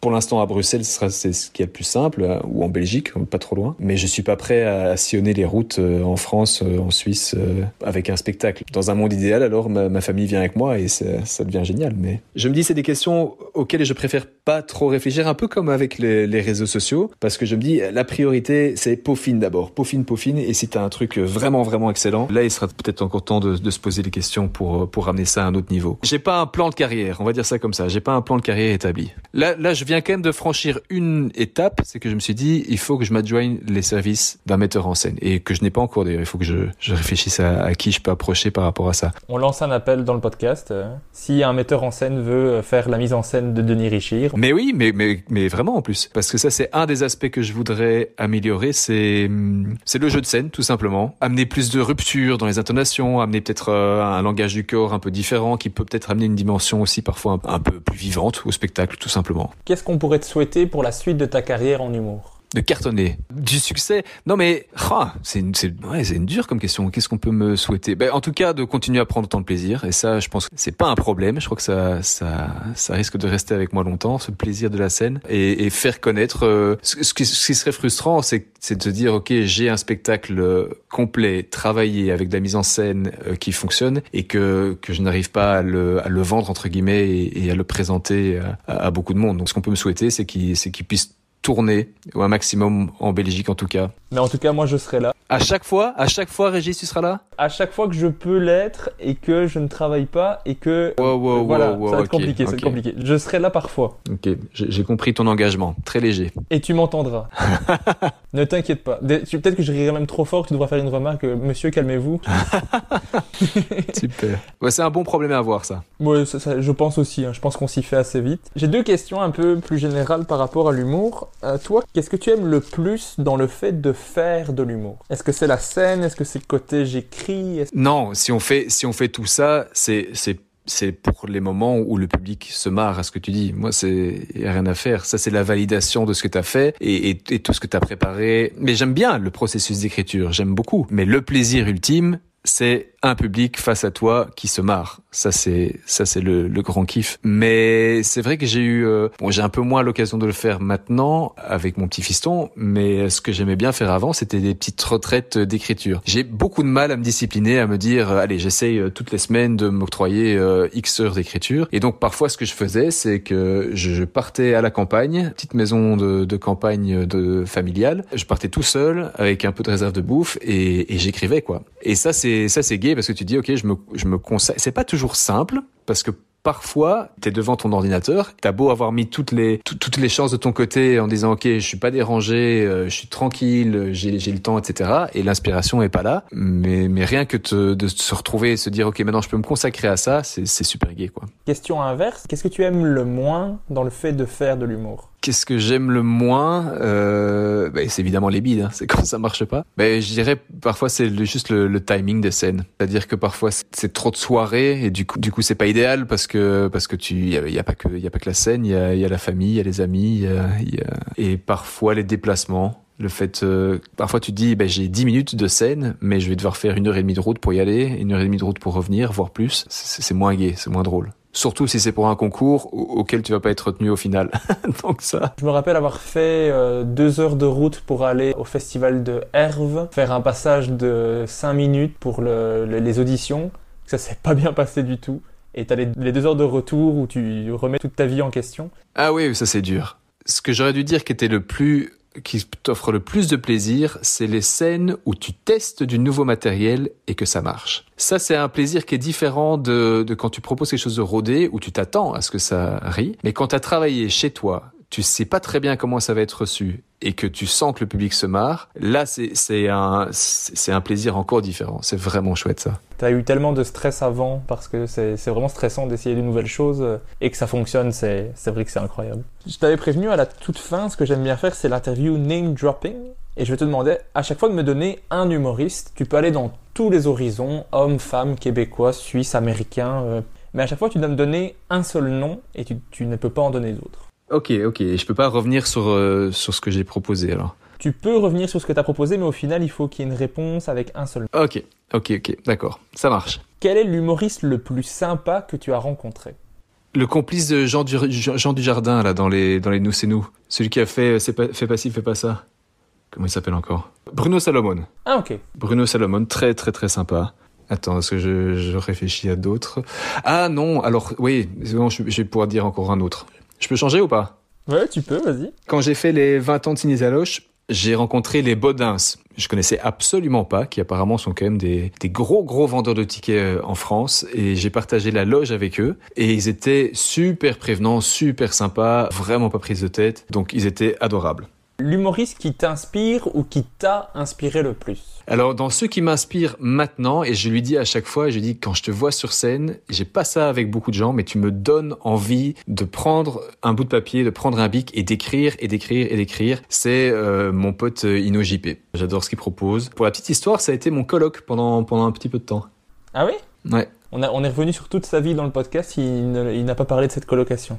Euh, non, parce que je l'ai pas marqué apparemment. Après, on a quand même parlé pendant 5 heures bien remplies. 5 heures? Oui, on, s'est fait un long, long épisode de, podcast. On a commencé à enregistrer à 1h30 du matin. On avait, je suis rentré, j'ai démarré de chez lui à 6h30. Pouah, ok, d'accord. Il y a, du coup, il y a deux épisodes d'un condensé de ce qu'on a fait euh, qui est disponible sur le podcast que vous pouvez aller écouter, qui est très sympa parce que je conseille vivement InnoJP également. Ben voilà, lui il m'inspire, il me, il me pousse, il me donne envie de, d'écrire plus. Pour toi, l'humoriste qui écrit le mieux?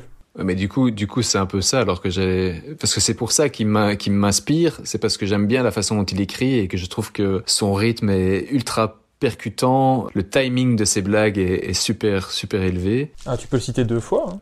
Je vais pas le citer. Non, je vais pas le citer deux fois. Je veux dire, je l'aime bien, mais pas à ce point-là non plus. Hein. Faut pas. Attends. Après, c'est pas un podcast sur InnoJP maintenant. Hein. Alors, oui, je sais pas si c'est ce qui écrit le mieux, mais moi, ce que j'aime bien, dans les, dans les spectacles de Kevin Hart, c'est que ce que j'aime beaucoup et que j'aimerais pouvoir être capable de faire un jour, c'est qu'il fait beaucoup de, de callbacks et il termine ses spectacles en refaisant référence à tout ce dont il a parlé avant. Et, tout, et tout prend une autre dimension, tout prend un sens particulier, euh, enfin pas, pas un sens particulier, mais en tout cas, sur la fin, il arrive à proposer quelque chose de cohérent qui rebrosse un petit peu plein de choses qu'il a dites avant, donc plein de blagues callback, et ça, je trouve ça très très fort de faire ça. Pour toi, qui est le meilleur interprète? Celui qui joue le mieux? Elles sont dures tes questions, j'aurais dû écouter tes podcasts avant. Alors, je sais pas si ça répond à la question, mais il y a des humoristes qui sont peut-être pas forcément les plus forts dans les textes qu'ils proposent, mais qui dégagent d'emblée un truc où tu as envie de te marrer avec eux. Et il y en a un, et le pire, c'est que j'ai même pas vu grand chose de lui, mais à chaque fois que je le vois, je me dis, sa, personnalité, j'ai déjà envie de me marrer, c'est euh, Alban Ivanov. Ah oui, oui. T'as envie de te marrer, quoi. Tu sais pas ce qu'il va te raconter, mais t'as envie de te marrer avec lui. Donc, je sais pas si c'est, ça répond au fait que ce soit joué, mais euh, ouais, il y a quelque chose. Euh, il dégage le rire d'emblée. C'est comme si tous les pores de sa peau donnaient, donnaient déjà envie. De, c'est le pote que tu as envie de prendre avec toi sur un road trip euh, et tu sens que tu vas te marier dans la bagnole tout le temps, quoi. Ouais, mais c'est lié à son jeu, à ses mimiques. Ouais, c'est lié à ça. Donc euh, je dirais lui.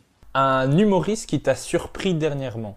Alors c'est peut-être pas dernièrement, parce que ça fait quand même un petit temps que... Mais je l'ai découvert sur Netflix et je me suis dit, mais qu'est-ce qu'il est doué celui-là? C'est Judah Friedlander. Ah, je connais pas. Il a fait un spectacle qui s'appelle, je crois, America is the greatest country in the United States. Et c'est, je crois, une compilation de ses passages dans des comedy clubs. Mais oui, il a, il va, il va rebondir sur, sur tout ce que dit le public et il est super fort là-dedans. Alors j'imagine que c'est qu'on compile ses meilleurs passages, mais tu te dis, il a une capacité à, improviser et à avoir une réponse à, tout ce que dit le public qui est super forte. Quoi. Il m'a étonné à ce niveau-là, mais pas étonné dans le sens où, où je m'attendais à ce qu'il fasse autre chose, mais parce que je le connaissais pas. Et c'était un, un, bon, une belle claque. quoi. Bah, j'irai, j'irai découvrir ça, je le connaissais pas. Il y a beaucoup de choix sur Netflix, mais je, je vais aller écouter ça. Ah oui, mais celui-là, tu dois le regarder. Ça marche. Je vais aller voir ça. À la toute fin, je te demande de choisir entre deux humoristes. Et j'ai pris des personnes que tu apprécies pour que ce soit plus compliqué. Ok. Tu dois me dire la personne qui te fait le plus rire sur scène. Donc vraiment la personne qui te, qui te fait rire toi. Donc c'est ultra subjectif. Toutes les personnes qui sont citées sont bien sûr bourrées de talent. Mais c'est plus pour voir un petit peu ce qui te touche toi. ok, ça marche. Ouais. Ça marche. Premier choix entre Dave Parker et Nathan Drapa. Euh, Dave Parker. Euh, j'aime bien les deux évidemment, hein, et, n'attendra pas, c'est un pote, mais mais il y a presque une petite euh, jalousie sur l'écriture du, sketch du Colruyt et, et sur. Euh, mais en fait, il y a aussi un autre aspect, c'est que j'ai eu l'occasion de voir le spectacle complet de, Dave Parker. Et je n'ai pas vu celui de n'attendra pas, et je trouve que que Dave sur une heure, il tient il tient bien la route, quoi. Donc j'aime ouais, j'aime bien j'aime beaucoup ce qu'il fait, il me fait rire. Voilà, tout simplement. Ça ne veut pas dire que n'attendra pas me fait pas rire, mais j'ai pas eu l'occasion de, de, de, le voir sur une heure complète. T'inquiète pas, de toute façon, c'est moi qui te force à choisir, mais ça ne veut pas dire que tu n'aimes pas l'autre. Hein. Entre Kostia et Greg Génard. Ah, putain, deux super potes en plus. Euh, Kostia. Kostia. Et là, par contre, enfin, oui. Là, par contre, c'est l'inverse. C'est-à-dire que j'ai vu le spectacle complet de Greg Genard et j'ai pas encore vu le spectacle complet de, de Kostia. Mais il y a hum, un truc, euh, j'aime vraiment, vraiment beaucoup les deux, mais euh, si je dois choisir, je choisis Kostia. Et j'arrive pas vraiment à argumenter pourquoi. Il a un côté euh, fait pour la, pour la scène qui est plus, qui hyper naturel chez lui, j'ai l'impression. Choix suivant, ça va être compliqué aussi, parce que tu as cité les deux dans le podcast, entre Ino JP et Étienne Cerc. Ah, ben, je, ouais, Ino, Ino JP. J'aime beaucoup, euh, j'aime beaucoup Étienne. C'est vraiment un, un, gars super et j'aime bien ce qu'il fait. mais, mais l'écriture d'Ino JP vraiment euh, me bluffe. Entre Fanny Ruet et Florence Mendes. Euh, Fanny Ruet, mais c'est plus lié aussi à de la curiosité parce que j'ai j'ai vu relativement peu de, de choses que, que, Fanny a faites, mais c'est une telle euh, c'est une telle fusée et ce qu'elle ce qu'elle fait, en tout cas de ce que j'ai vu, était, était très efficace que j'ai vraiment une, une, grande envie de voir son, son complet et j'ai pas eu l'occasion encore de, de, le faire. Mais je, je, le conseille à tout le monde. Le spectacle s'appelle Bon anniversaire Jean et il est vraiment très très très très bon. Moi c'est mon spectacle préféré de cette année. Ah, il faut que je le vois. Choix suivant entre euh, Jérémy Crédville et Guillermo Guise. Je dirais Jérémy Crédville parce que je reconnais un peu son, style d'humour avec son spectacle parfait et modeste. On, on m'a pas souvent dit que ce que je faisais ressemblait à un autre humoriste, mais quand on me l'a dit, c'était pour dire euh, Jérémy Crédville. Et, j'aime bien ce style-là. J'aime bien ces, ces, espèces de, gens qui se la racontent et, enfin ça me fait rire. Donc euh, je dirais lui, mais, évidemment j'adore ce que fait Guillermo. Ça c'est même pas la question entre Dave Chappelle et Louis C.K. Oh, bah Louis C.K. Ouais, mais j'ai vu euh, Dave Chappelle aussi. J'adore, mais Louis C.K. Oui, clairement, j'aime beaucoup ce qu'il ce qu'il fait, malgré évidemment le, le, le scandale dans lequel il a été il a été pris. J'adore les spectacles de Louis C.K. Et je regrette de pas l'avoir vu à la Madeleine quand il est passé à Bruxelles. J'étais pas là à ce moment-là, mais c'est un gros regret. Choix suivant entre Florent Lausson et Gaëtan Delferrière. Ah, je, vais dire, je vais dire Florent Leçon. Mais déjà, ils ont un style. Bon, c'est pas tout à fait la même chose, mais ils peuvent partir dans des trucs de folie complètement tous les deux que, que j'aime beaucoup. Euh, c'est un peu aussi grâce à eux finalement que j'ai fait du stand-up puisque c'est j'ai assisté à la je suis venu juste pour la finale du Next Prince où Gaëtan a gagné et j'ai suivi toute la saison du Next Prince où Florent où Florent a gagné. Quand j'ai vu ces, ces trucs là sur scène, enfin ces, ces trucs-là, quand j'ai vu eux, mais tous les autres aussi, je me suis dit ah j'ai envie de faire ça et je pense que peut-être que je peux le faire. Et donc ils m'ont ils m'ont poussé en fait et en plus ils étaient quand j'allais leur parler ils étaient hyper bienveillants hyper sympas. Donc moi j'adore leur folie. Je ouais j'ai un petit peut-être un tout petit peu un, petit faible pour euh, pour ce qu'a fait Florent Leçon parce que je, je trouve qu'il il, il joue avec une, une finesse particulière. Mais vous pouvez retrouver les deux, donc Florent Leçon et Gaëtan Delferrière, dans la série Les Anonymes, qui est diffusée sur, sur Ovio. C'est vachement bon. Allez écouter ça. Je te propose un petit dernier choix entre Raph et Rudy du What the Fuck. ça, j'ai déjà dit, hein, c'est Rudy. Euh... euh c'est Raph, c'est Raph, pardon. C'est Raph. Rudy, non. Rudy fait peur. mais non, mais déjà, c'est pas, c'est pas un choix parce que c'est Raph et Rudy, c'est une personne, c'est Raph et Rudy. non, par contre, maintenant, très sincèrement, là, je parle pas du, des organisateurs du What the Fun, mais je vais parler des stand-uppers. Je, je vais dire Rudy, même si, encore une fois, j'aime beaucoup ce que fait Raph, parce que j'ai eu l'occasion de partager une scène euh, avec lui un peu avant le confinement, où Rudy revenait non pas en tant que MC, en tant que régisseur, mais il venait en tant que humoriste, et il a proposé des trucs, et euh, je me suis vraiment rappelé à quel point, au-delà d'être le fondateur et, le, gérant du What the Fun, c'est quand même aussi un, humoriste, et un humoriste de talent. Il a vraiment proposé quelque chose que j'ai que j'ai adoré. Donc euh, je dirais Rudy. J'ai juste euh, vu des vidéos de chaque. Donc je les ai vues en plus qu'en MC, donc j'aurais du mal à, à départager personnellement. Oui, mais oui, mais le MC c'est encore un autre. Euh, je pense que dans le rôle de MC, Raph est, est, plus fort que Rudy, mais et, encore. en tout cas, ils sont ils sont top tous les deux. Et t'as fait aucun choix avec Régis Canon dedans? Ah non, je le fais pas, mais si tu veux, je vais t'en proposer un. Régis Canon, Régis Canon. Bah attends, je vais prendre avec quelqu'un. Bah tout à l'heure, tu as retiré, euh, tu as, tu, tu n'as pas pris n'attendra pas entre Nathan et moi. Comme ça, je sais que c'est entre potes, donc ça va, il, il m'en voudra pas trop. ah, vous deux je prends tous les deux. Régis, je vais même être honnête avec toi. On a partagé une scène ensemble. Je passais après toi tu disais tout à l'heure, tu savais pas à quel point c'était rodé. Ce que j'allais proposer, c'était que la deuxième scène euh, à laquelle j'allais le proposer. Et, du coup, j'étais plus en coulisses en train de répéter. j'avais, je tendais l'oreille et j'entendais que ça se marrait et j'entendais que c'était, efficace. Mais je devrais vraiment revoir ce que tu as fait parce que j'ai, du mal à reprendre ton sketch dans son ensemble, dans son entièreté. Et donc c'est, plus difficile pour moi de, de, juger ce que tu as fait en fait. Ce qui serait sympa, c'est que tu viennes faire une fois une première partie de mon complet, comme ça je te vois et tu, et tu vois mon spectacle. Ah bah avec, avec un énorme plaisir. Yes, on valide. Bah ouais, à fond. Et donc, le choix, il n'attendra pas. mais non, mais alors du coup, je prends n'attendra pas parce que lui, j'ai, je, je, sais, je sais ce qu'il a fait. J'ai pas bien entendu ton sketch, tout simplement, et c'est vrai en plus. Ouais, mais t'inquiète pas, moi je choisirais Nathan aussi, donc euh, je ne t'en veux pas. Mais non, mais dis pas ça. Ah si si, il est vraiment bon. C'est pas c'est pas de la de la modestie par rapport à moi, c'est juste que j'aime vraiment beaucoup ce qu'il fait. Bah moi aussi j'aime beaucoup ce qu'il fait, ouais. Il me fait beaucoup rire. C'est d'ailleurs le premier épisode du podcast qui est maintenant est disponible aussi sur YouTube.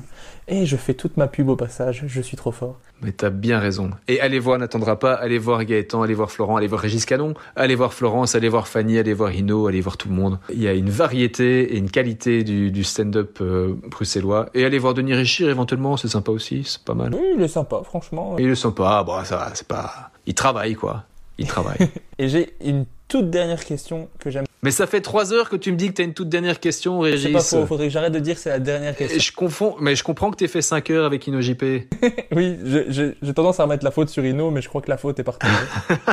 la, la, dernière question, vraiment, c'est qui est-ce que tu penses que je devrais inviter dans le prochain épisode? Mais alors, bon, de nouveau, t'as fait combien d'épisodes et je sais pas qui tu as? Alors, je, je crois que quand ton épisode sortira, ça sera le 25e. Ok, ok, ok. Eh ben, est-ce que tu as interviewé euh, justement Rudy ou Raph du What the Fun? En, fait, on en avait enregistré un épisode ensemble et on n'a pas pu le garder parce que le son est dégueulasse. Et donc on doit le refaire, mais c'est prévu. Moi je dirais un qui, qui n'est peut-être pas encore euh, très connu, mais peut-être que toi tu le connais, mais qui à mon avis dans les prochaines années pourrait vraiment euh, prendre une autre dimension. Euh, c'est un de mes potes de l'impro aussi et qui me fait fort penser dans cet aspect sympathie, envie de rire dès que tu le vois Euh, c'est Simon Lepers. Oui. Tu, tu le connais, tu l'as déjà vu alors? Sur les plateaux, sur des, sur des petites durées. Euh, J'ai jamais vu un spectacle complet, je sais pas s'il en a un d'ailleurs. Non, mais il, non, il est pas encore, il, est- il a pas encore son spectacle complet. Il allait euh, s'inscrire, il était inscrit pour le Next Prince, qui évidemment avec le confinement est, est un peu passé à la trappe. Mais lui plus tard, ou alors tu le, tu le chopes maintenant avant qu'il devienne une star. Mais à mon avis, lui, il va, il va bien évoluer. Donc voilà un nom, un nom un peu méconnu que tu peux aller prospecter. Avec grand plaisir. En tout cas, merci énormément d'avoir accepté de faire le podcast. Ah bah c'était un grand grand plaisir et c'est chouette qu'on ait pu le faire parce que ça a été ça a été quand même reporté plein de fois. On y est arrivé. Maintenant, j'espère que les problèmes techniques qu'on a eus au début ne vont pas faire que je n'ai pas d'épisode, mais je ne pense pas. Pour le moment, ça enregistre toujours. Merci beaucoup et à Bah, avec plaisir. bientôt. Du coup, je vais je vais aller écouter tes tes interviews euh, des tes autres podcasts pour voir si t'as proposé de Nirishir dans dans des dans des duos. J'ai déjà dû le proposer, ouais. Bon ok, je vais vraiment les écouter tous alors. ça marche. Merci Régis. À bientôt.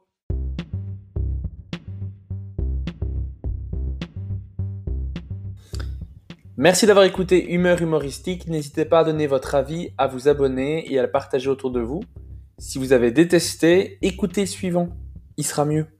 Bisous.